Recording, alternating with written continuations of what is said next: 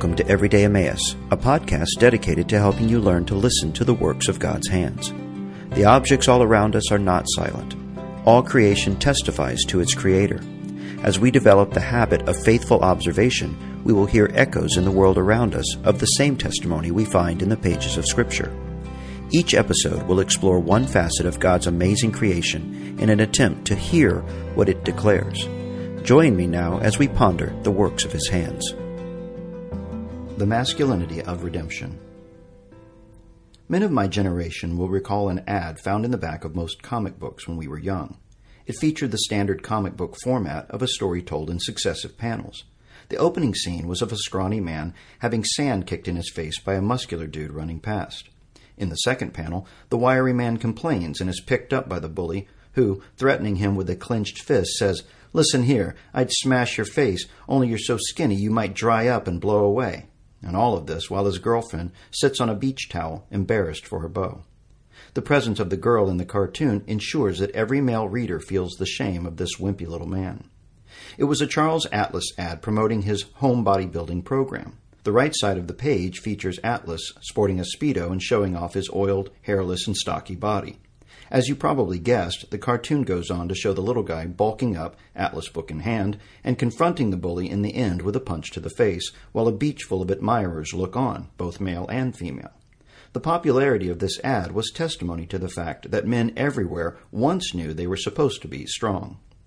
In my last post, I presented the argument that women's beauty has eschatological significance, in that it points to the consummation of all things, the beautiful and glorious bride of Christ coming down from heaven. If that is true, then I believe the corollary in men is their strength. Just as so many of those Disney princess stories I referenced before include a rescuing prince, so I believe redemption and salvation are testified to in the might of men. In other words, I believe salvation, as taught in Scripture, is distinctly masculine. And again, I do not believe this is from some cultural construct, a vestige of a more patriarchal time, but rather from the very heart of God, whose Son is now and will ever be the only Savior of the world. From the very beginning, the promised salvation of the world rested on the future bruised heel of a male seed, Genesis 3:15. Progressing from there, we find the sign of the covenant of grace, circumcision, wasn't so much about ethnicity as it was a distinctly male procedure, Genesis 17:10. Moreover, we find the divinely appointed priesthood, which established atonement for the sinner, exclusive to Aaron and his sons, Exodus 28:10. All of this culminating, of course, in the advent of the Son of Man, the last Adam, the second man, our Lord Jesus Christ. And the Bible is replete with other images of mighty men of valor, holding their own against impossible odds, of Davids and Gideons, of Joshuas and Samsons, and a sweaty host of other unnamed men. Even outside of Scripture, the tales are countless and universal, which tell of knights and soldiers, of warriors and fighters, risking their lives and often losing them for the sake of something bigger than themselves. While men and women are both called to love the Lord their God with all their heart, soul, mind, and strength, Mark 12:29, men in particular are meant to show us what that strength should look like, 1 Corinthians 16:13.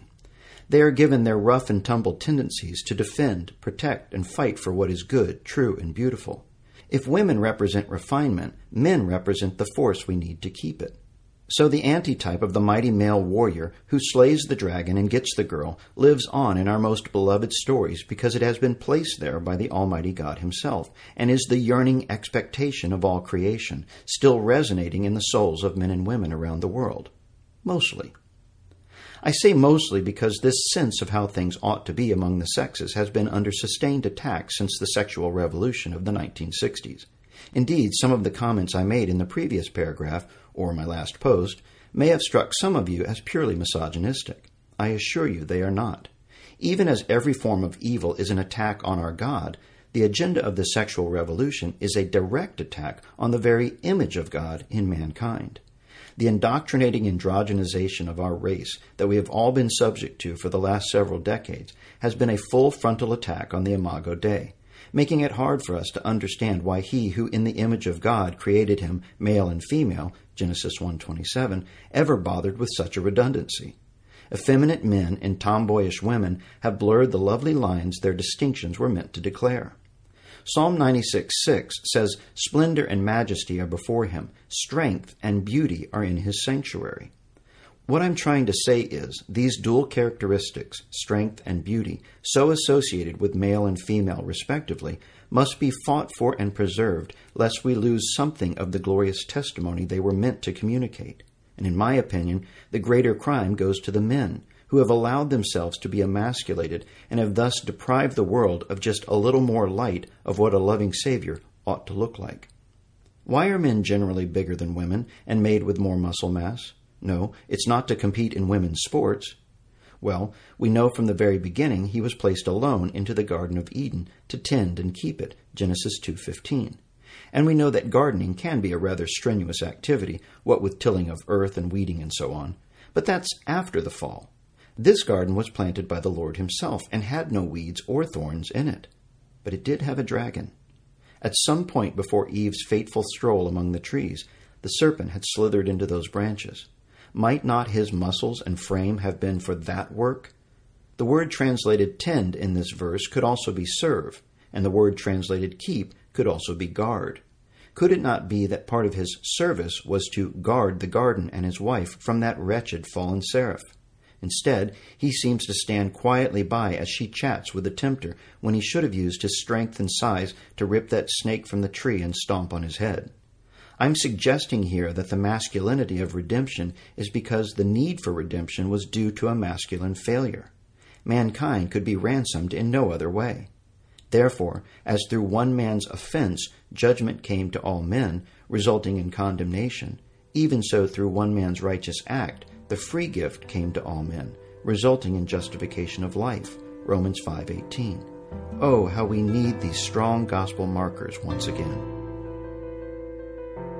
Thanks for listening. I hope you enjoyed this episode of Everyday Emmaus.